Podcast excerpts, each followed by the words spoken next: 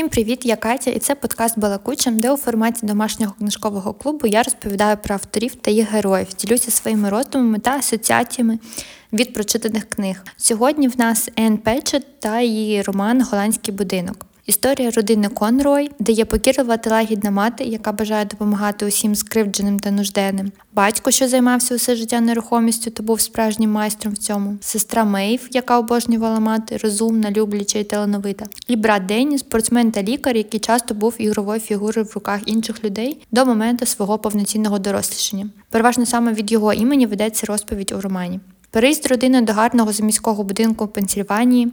Мати залишає родину на батька, хвороба сестри, поява матчихи, незалежне життя дітей, самопожертва, привіди минулого, дорослішання, помста, власні свідомі вибори, прощення та нове покоління. Ось такий цікавий набір, що запрошує нас, як читачів, стати свідком цілого життя однієї родини, обрати собі улюбленців, спробувати зрозуміти природу деяких вчинків героїв, стати на їхній бік або ж навпаки згадати про власну родину, задати собі питання: а наскільки близькі я до свого тата або матері? А що я знаю про їхнє минуле до того, як вони стали мені батьками? Яким був їхній шлях і багато інших? Чи може мати покинути власних дітей та задля чого? Як насіння дитинства та родинних історій може несвідомо проростити у наші дорослі вибори та життя? Що з цим робити або ж не робити? Робити. Отож, декілька слів про автора. Ен Петчет – це сучасна американська письменниця. Наразі їй 60 років. Станом на сьогодні вона видала 9 романів.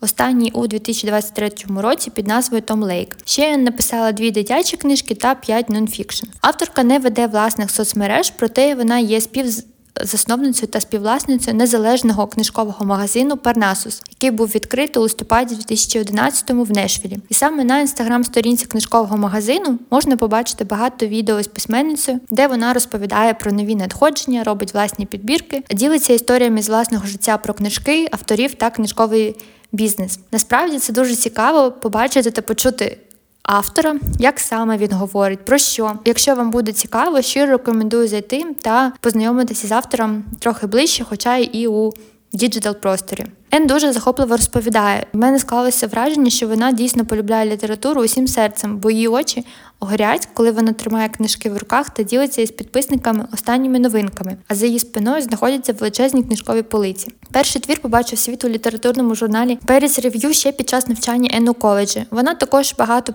років працювала в журналі Seventeen, співпрацювала з Нью-Йоркером, Elle та Vogue. Голландський будинок вперше був надрукований у 2019 році. Та на початку була задумка, що роман буде мати назву Мейв, так звуть сестру та одну з головних героїнь твору. Проте пізніше письменниця змінила думку. Роман став фіналістом пулітцерської премії 2020 року. Увійшов у лонг-ліст жіночої премії по художній літературі того ж самого року. Був перекладений на 19 мов та став бестселером за версією New York Times. Загальні деталі: видавництво Bloomsbury, автор Ен Петчет, категорія історична проза сучасна сучасна проза, рік видання 2019 або 2020. На жаль, в українському перекладі в наявності книжку не знайшла лише на англійській мові. Жанр роман, сімейна сага. Сюжет історія родини Конрой. Мати, батько, сестра Мейв і брат Дені, переїзд до гарного заміського будинку у Пенсільванії, який колись належав династії нідерландських магнатів Ван Губиків. Мати залишає родину на батька, хвороба сестри, поява матчихи з її двома маленькими доньками, смерть батька, незалежне життя Мейв та Дені, самопожертва, привіди минулого, які ми носимо з собою, дорослішання та підтримка один одного, власні свідомі вибори, прощення продовження життя. Основні сюжетні лінії, герої, що сподобались. По-перше, це історія матері, яка залишила дітей через те, що не змогла прийняти своє нове життя у гарному будинку. Той факт, що вони стали заможніми, а вона мала трохи інше уявлення про своє життя та про життя своєї родини. Тобто, це про свідомий вибір матері піти, залишити дітей на батька, її подорожі світом, допомога злиденним. Потім несподівана поява у лікарні доньки, коли їй вже було за 70 років, оновлення спілкування, повернення до витоків, кругообіг, дружина 1 і дружина 2. Досить цікавий поворот е, наприкінці книги. Друге важливе це самовідданість батька Сиріла своїй справі, бажання та вміння розбиратись у всіх найменших деталях, при цьому певна прохолода та відстороненість від власних дітей. Чого я не змогла зрозуміти, це чому досить така розумна людина, чому він прикипів до цієї Андрея, це майбутня мачеха його дітей, та що його могло в ній зацікавити, окрім зовнішності та її закоханості в голландський будинок. Мені б дуже було цікаво ну, якось зрозуміти це, але поки що якось не вийшло. Третім пунктом в мене стоїть самопожертва Мейв, наскільки сильно вона любила та турбувалась про свого брата, як присвятила йому величезну частину свого життя, безумовна любов до матері, сила прощення, ненависть до певної особи, постійні спостереження з домом, заривання власного потенціалу та можливостей знову ж таки, бо вона жила з привидами минулого. Денні втратив маму, коли був зовсім малим, тому в нього було досить мало спогадів про неї та історій пов'язаних з мамою. Тож можна сказати, що особливо що згадувати та про що сумувати йому, якщо так можна висловитись, було.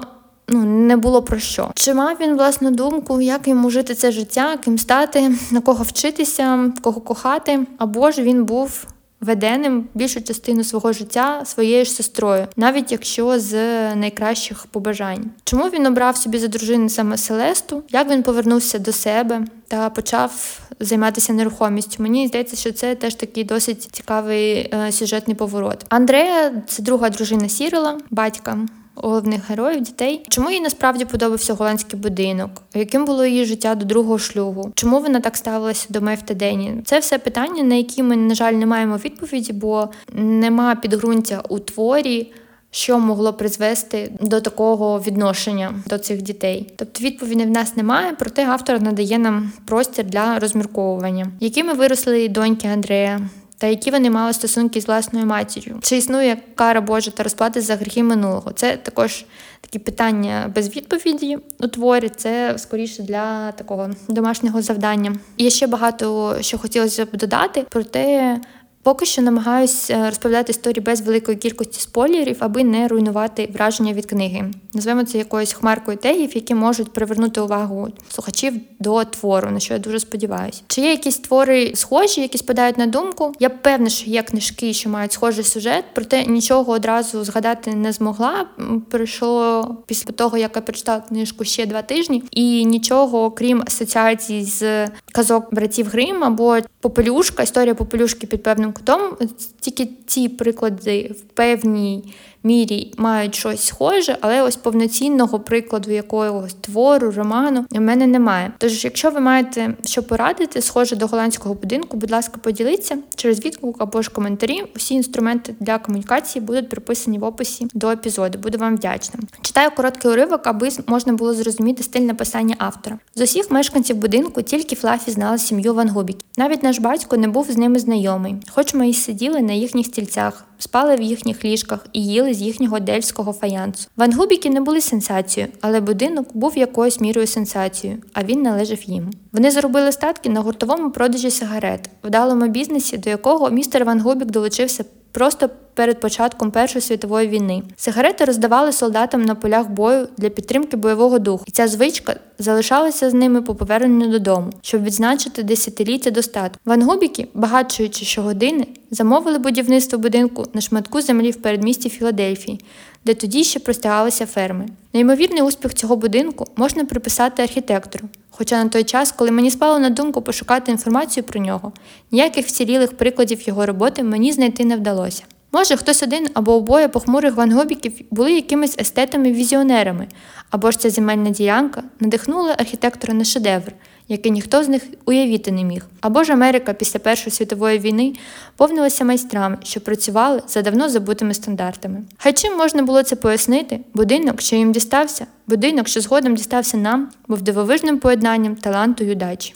Я не можу пояснити, як дім на три поверхи міг здаватися будинком саме правильного розміру, але так і було. Або ж може буде краще сказати, що будь-кому іншому він здавався б завеликим, колосальним і непотрібним марнуванням простору, але ми завжди були ним задоволені. Голландським, як його стало називати в Елкінс Парку, Дженкінтауні та Гленсайді, аж до самої Філадельфії, будинок став не через свою архітектуру, а через своїх мешканців. Голландський будинок був будинком, де жила сім'я голландців із прізвищем, яке неможливо було вимовити. Якщо дивитися на нього з певної відстані, здавалося, що він висів на кілька дюймів над схилом, на якому був зведений. Вікна навколо скляних дверей були завбільшки, як магазинні вітрини, і на місці їх тримала виноградна лоза з кутого металу. Вони і вбирали світло, і відбивали його на широку галявину. Може, будинок був неокласичний, однак простотою лінії більше скидався на середземноморський чи французький. Але, хоч він і не був голландським, подейкували, що блакитне делське облицювання у вітальні, бібліотеці та спальні господарів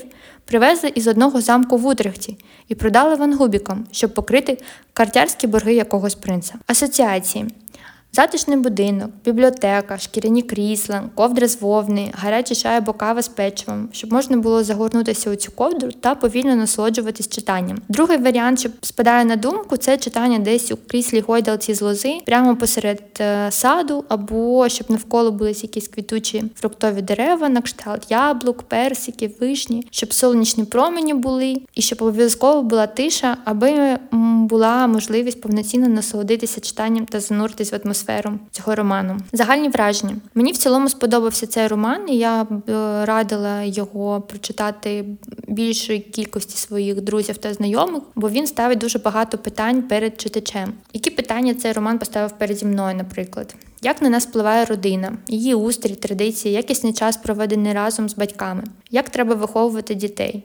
Що їм важливо насправді, це не лише про іграшки або подорожі. Як не зашкодити, як захистити від інших людей, від брехні, від виборів, які можуть нанести шкоду в майбутньому. Яка роль матері та роль батька в житті дітей? Чи можна пронести біль, втрати через усе життя? Чи можна сумувати за тим, чого ніколи не знав та не відчував? Скільки любові та прощення може вмістити серце однієї людини? Відносини між братами та сестрами, підтримка, допомога, турбота, піклування, віра один в одного. Наскільки глибоко ми насправді знаємо своїх братів та сестер, саме як людей, як особистості, на основі чого ми обираємо собі партнерів для особистого життя? Це лише про кохання або про закриття певних потреб, психологічний захист, про візьмемо в лапки правильну людину поруч. Як ми обираємо професію? Чи це лише про власні бажання та цікавість до певної галузі? Або ж це щось із дитинства, що в нас закладалось, наші асоціації та здібності? Чи є термін придатності у історії нашого життя?